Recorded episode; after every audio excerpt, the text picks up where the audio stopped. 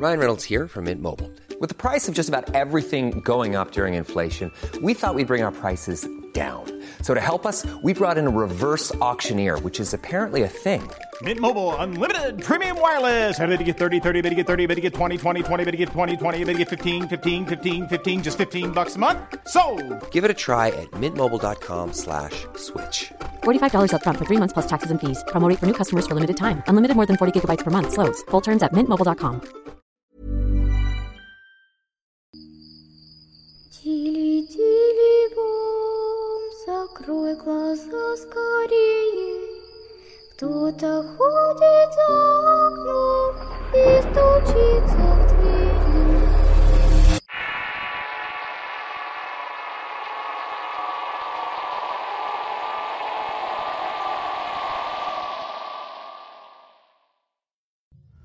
El Catrín, basado en un relato familiar real contado por el Flaco Alfaro, escrito y adaptado por Eduardo Liñán. Esta historia me la contó mi abuela hace algunos años. Ella falleció hace algún tiempo y todos de cariño le llamábamos Cachi, y al abuelo que siempre estaba con ella le decíamos Pepe. Ambos vivían en una comunidad llamada Domingo Arenas en el estado de Puebla. En este lugar y como la mayoría de los pueblos ejidales y remotos carecían de luz eléctrica, el único pueblo cercano que contaba con alumbrado y energía en las casas era Huejotzingo, el cual estaba a unas horas del pueblo y la única manera de llegar al lugar era por un camino rural empedrado lleno de hoyuelos que hacían que brincaran el transporte, sobre todo cuando caían en los enormes baches que no podían esquivar.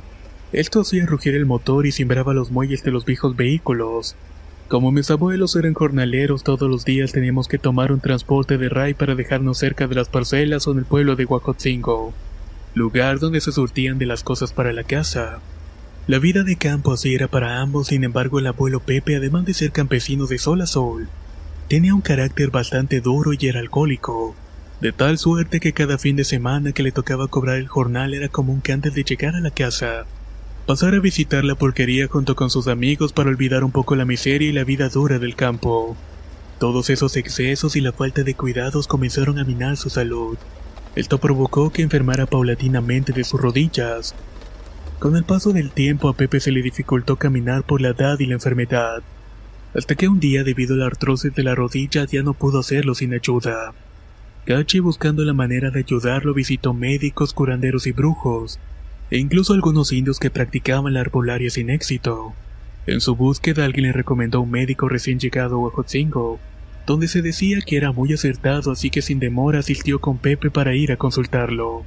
El problema de la falta de transporte en la comunidad casi asemeja en las intenciones de Cachi. No había ni un solo vehículo disponible. Pasaron todo el día y toda la tarde esperando a que alguien pasara y se apiadara de ellos para llevarlos. Pero eso no ocurrió. Pepe apenas podía mover las piernas y la noche ya les había caído. Pero Cacha al fin, mujer guerrera y amorosa con su esposo, ideó la última solución para poder llevarlo y atender al abuelo.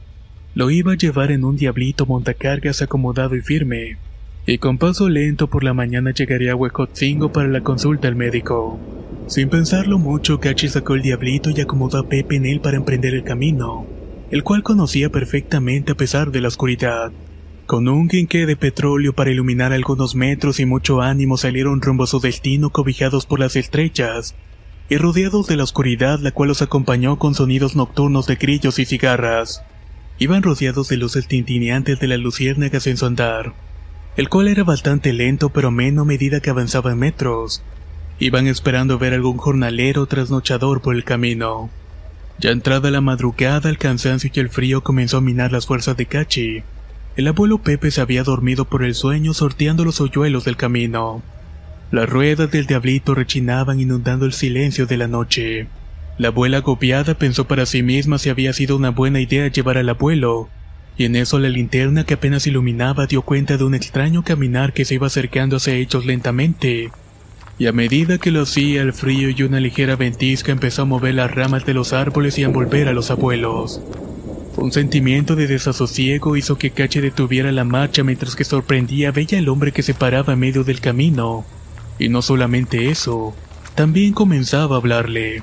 Con una inusual vestimenta de caballero de época con chaquetón largo hasta las rodillas y sombrero de copa el cual contrastaba con sus zapatos perfectamente lustrados. Así como una flor blanca en el ojal, aquel extraño Catrín se apoyaba en un extraño bastón hecho de huesos con formas raras y atemorizantes. Ahí estaba viendo a los abuelos parados. Cacha estaba delante de un asombrado Pepe parado sobre el montacargas. El tiempo se detuvo para ellos y el silencio fue roto por la fina y aterciopelada voz del caballero. Mujer, veo que llevas a tu marido con mucho esfuerzo y te ves muy cansada. ¿Qué te parece que te ayude a llevar la carga? Yo puedo hacer que él camine y vaya ambos a su destino más rápido. Es más, te daré esto para que te ayudes. Al decir esto último, el Catrín sacó de entre su chaquetón un extraño cofre y al abrirlo estaba rebosante de joyas preciosas y monedas de oro, que parecían relumbrar el rostro seguro de aquel hombre mientras sonreía con una mala intención. Cache al ver la extraña situación por ningún momento se sorprendió y se dio cuenta que quién estaba frente a ellos. Con infructuosos intentos ella quiso recordar algunas oraciones, pero el temor y alguna fuerza que le impedía pensar con claridad bloqueaba su mente. En tanto Pepe pelaba los ojos ante la riqueza y la oportunidad de poder caminar de nuevo susurró para sí mismo, mientras la abuela solamente alcanzaba a escuchar. Deberíamos de aceptar. Al ver la ambición en la cara de Pepe, el Catrín se dirigió de nuevo a Kiachi diciéndole, Mira, te voy a demostrar que aquello que te dije es cierto. Al decir esto, volteó a mirar a Pepe y le dijo, Anda, camina hombre, toma el cofre. En ese instante Pepe se quitó el mecate que estaba sosteniendo su humanidad y comenzó a andar lento. Que al principio y después de un par de caídas por fin pudo estar de pie y comenzó a correr. Estaba poseído por una extraña fuerza y empezó a reír a carcajadas ante la mirada atónita de Cachi que no daba crédito a lo que sus ojos estaban viendo. El abuelo corría mientras reía carcajadas y en un momento y para sorpresa de la abuela de un brinco sobre un maguey con un salto sobrenatural. Esto hizo que la abuela cayera de rodillas intentando desesperadamente orar algo. Pepe estaba por un lado del maguey mientras seguía riéndose, y de pronto su rostro cambió de la risa a un inexpresivo. Luego cayó al suelo y comenzaba a dolerse por no poder caminar. ¿Qué me dices, mujer? salud y fortuna para ti. Solo dime que sí se te darán todas estas cosas. Dijo el Catrín en un tono soberbio con una sonrisa dibujada en el rostro. Cachi corrió al lado de su esposo para poder ayudarlo a levantarse y acomodarlo de nuevo en el diablito. Con lágrimas en los ojos y ante la desesperación por no poderse acordar de las oraciones. Luego de asegurar al abuelo y colocarle la linterna para iluminar, con aplomo miró al hombre y le dijo, No, amigo, Gracias, pero yo estoy con Dios. Aunque Él ande en el valle de las sombras y la muerte, no temeré mal alguno, porque Él, mi Padre Santísimo, estará conmigo. Así con estas palabras emprendió de nuevo el camino mientras pasaba por el lado del Catrín, el cual estaba recargado sobre un maguey con el cofre de oro relumbrando. Caché hizo un enorme esfuerzo por no voltear a ver el oro. Sabía que si lo hacía el Catrín habría ganado. Mientras alejaba notó que el diablito se hacía cada vez más pesado y más difícil de mover a medida que daba pasos. Sentía la mirada penetrante de aquel Catrín pero no quería ni por un segundo voltear a mirar. Empujando con todas sus fuerzas y a punto de desfallecer por el cansancio escuchó tras de él el tintineo de monedas. Y fue ahí cuando cerró sus ojos y pidió ayuda a Dios. En eso recordó las oraciones que su madre y la abuela le habían enseñado. Comenzó entonces a orar en voz alta y poco a poco el calor y las fuerzas volvieron a ella. Se levantó sacudiéndose las rodillas y emprendió el camino nuevamente. Fue al rayar el alba que su lucha contra el mal y contra el cansancio dio frutos, pues estaban ya en la entrada de Huejotzingo. Días después Gachi regresó al pueblo en una destartalada pick-up y para sorpresa de todos Pepe pudo bajar sin su ayuda. Él estaba caminando ayudado por unas muletas hechas de madera tallada, Cachi atendió a su esposo y después de eso fue con su madre contarle sobre el extraño encuentro con el Catrín. Sin duda el no haberle hecho caso en sus ofrecimientos significó la vida y salud de Pepe, pero sobre todo su alma aún le pertenecía. De haber aceptado el oro quizás aún estuviera su alma atrapada en aquel camino de terracería. El Catrín, basado en un relato familiar real contado por el Flaco Alfaro, escrito y adaptado por Eduardo Liñán.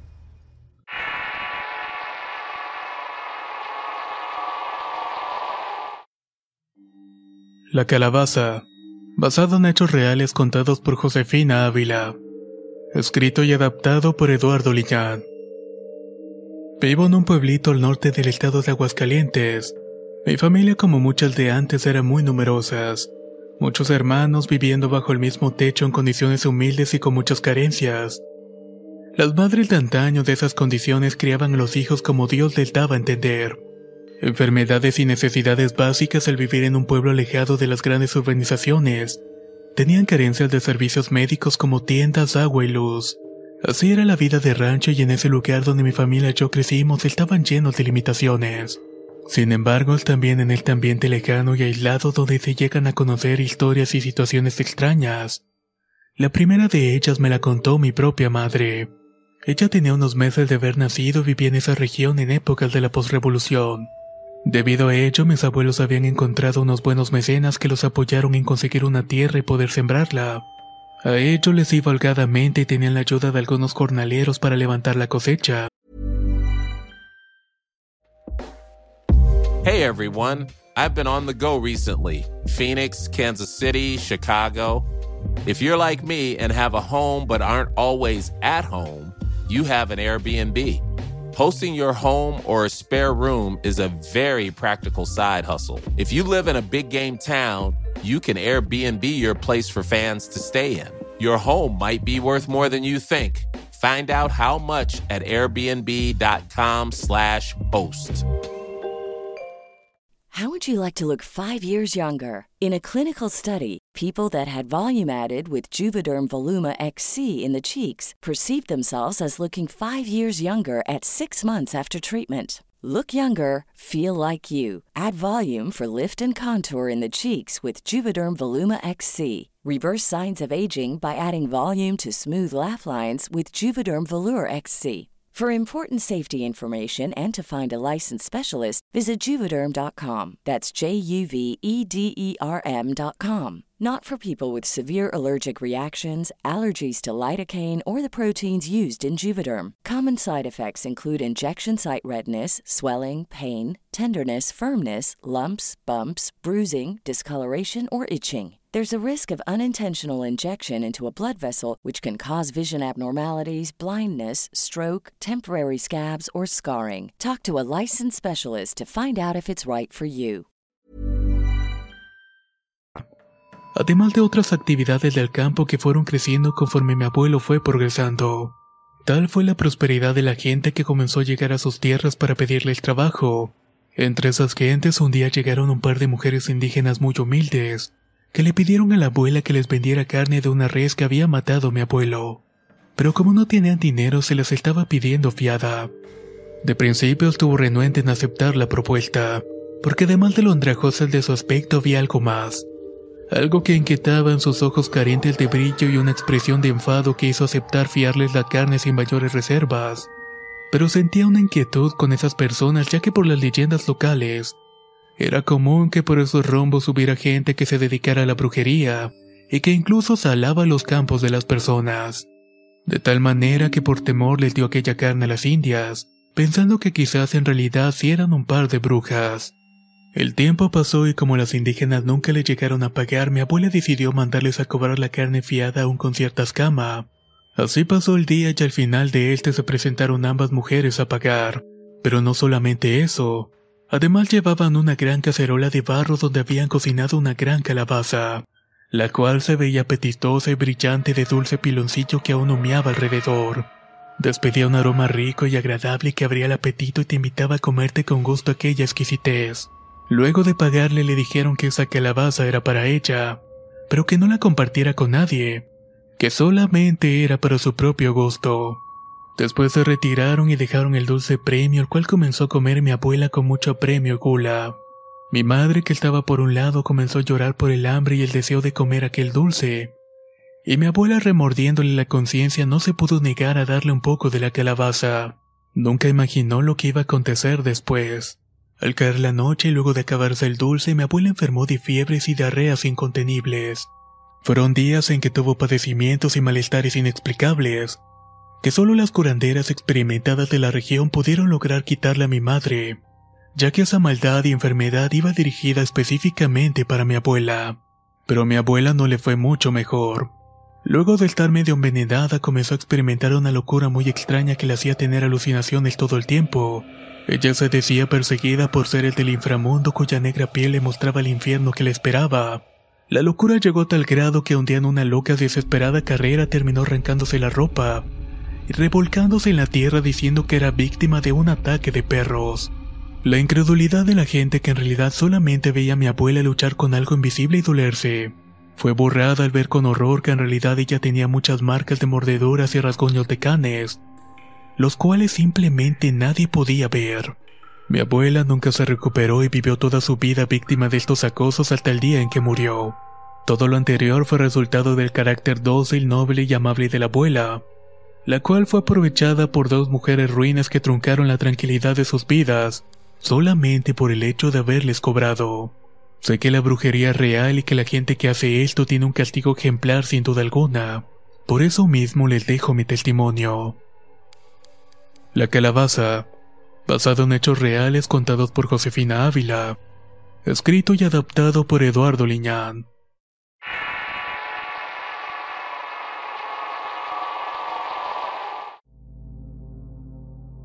Ruido, basado en sucesos reales contados por Paula Andrea.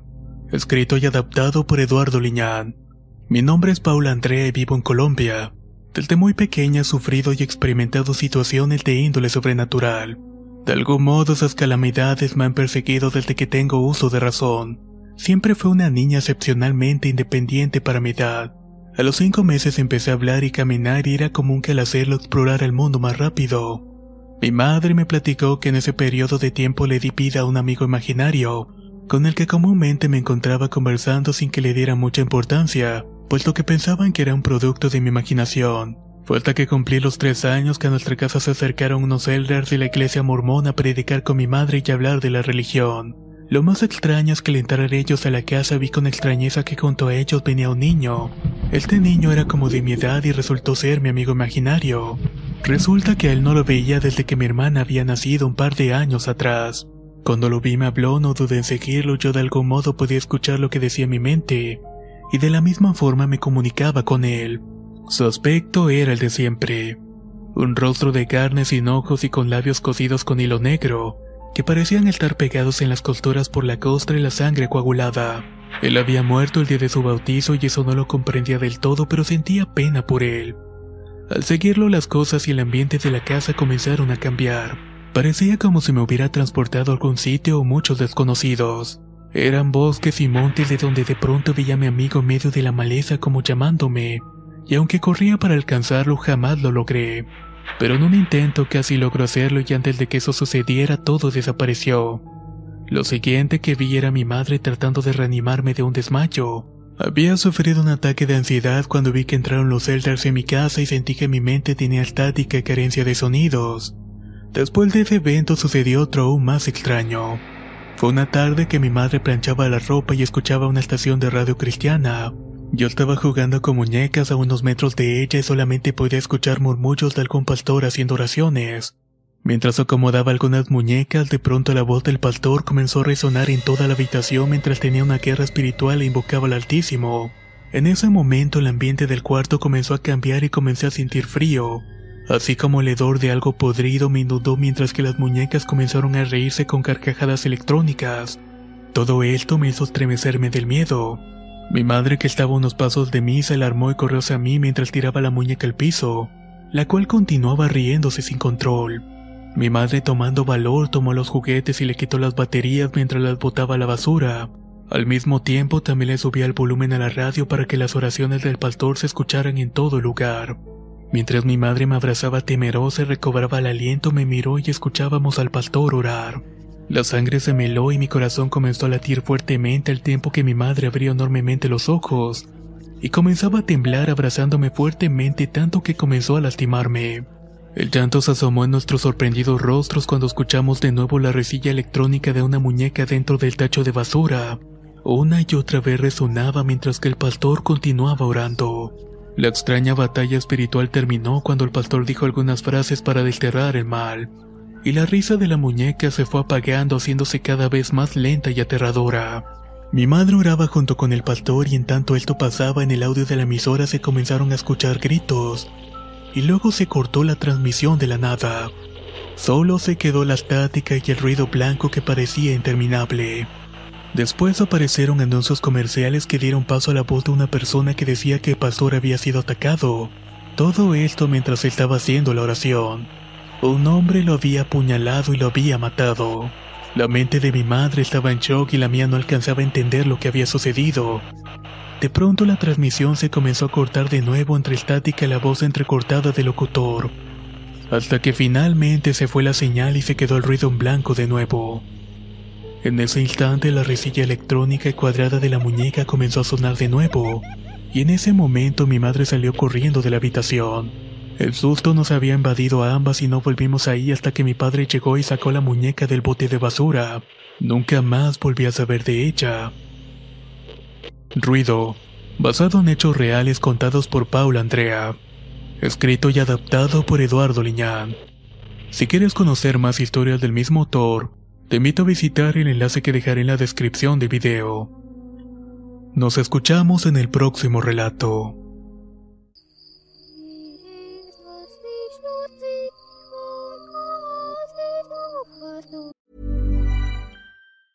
If you thought the only way to get a more defined jawline with natural looking results was through surgery, think again. Juvederm Volux XC is a non surgical injectable gel filler that improves moderate to severe loss of jawline definition and can help you achieve natural looking results with little downtime. Even better, this improved definition lasts up to one year with optimal treatment. No maintenance required. Improve jawline definition for a smooth, sculpted look with Juvederm Volux XC. For important safety information and to find a licensed specialist, visit juvederm.com. That's J U V E D E R M.com. Not for people with severe allergic reactions, allergies to lidocaine, or the proteins used in Juvederm. Common side effects include injection site redness, swelling, pain, tenderness, firmness, lumps, bumps, bruising, discoloration, or itching. There's a risk of unintentional injection into a blood vessel, which can cause vision abnormalities, blindness, stroke, temporary scabs, or scarring. Talk to a licensed specialist to find out if it's right.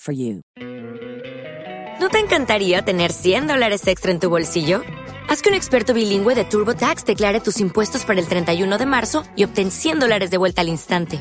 Porque no importa cuáles hayan sido tus logros del año pasado, TurboTax hace que cuenten. Obtén 100 dólares de vuelta y tus impuestos con 100% de precisión. Solo con Intuit TurboTax. Debes declarar para el 31 de marzo. Crédito solo aplicable al costo de la presentación federal con TurboTax Full Service. Oferta sujeta a cambios o cancelación en cualquier momento.